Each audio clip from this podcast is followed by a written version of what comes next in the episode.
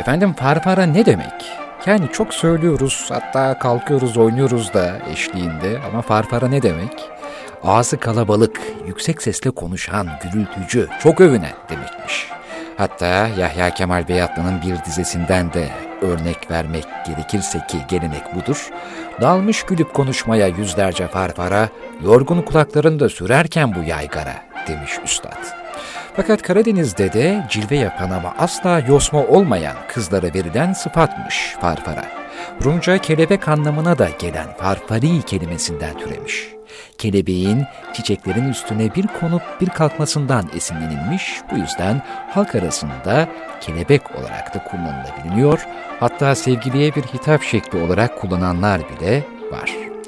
E bu kadar farfara edince artık biraz susmak lazım değil mi? Neden? Çünkü Müzeyyen Senar geliyor annemin plaklarına.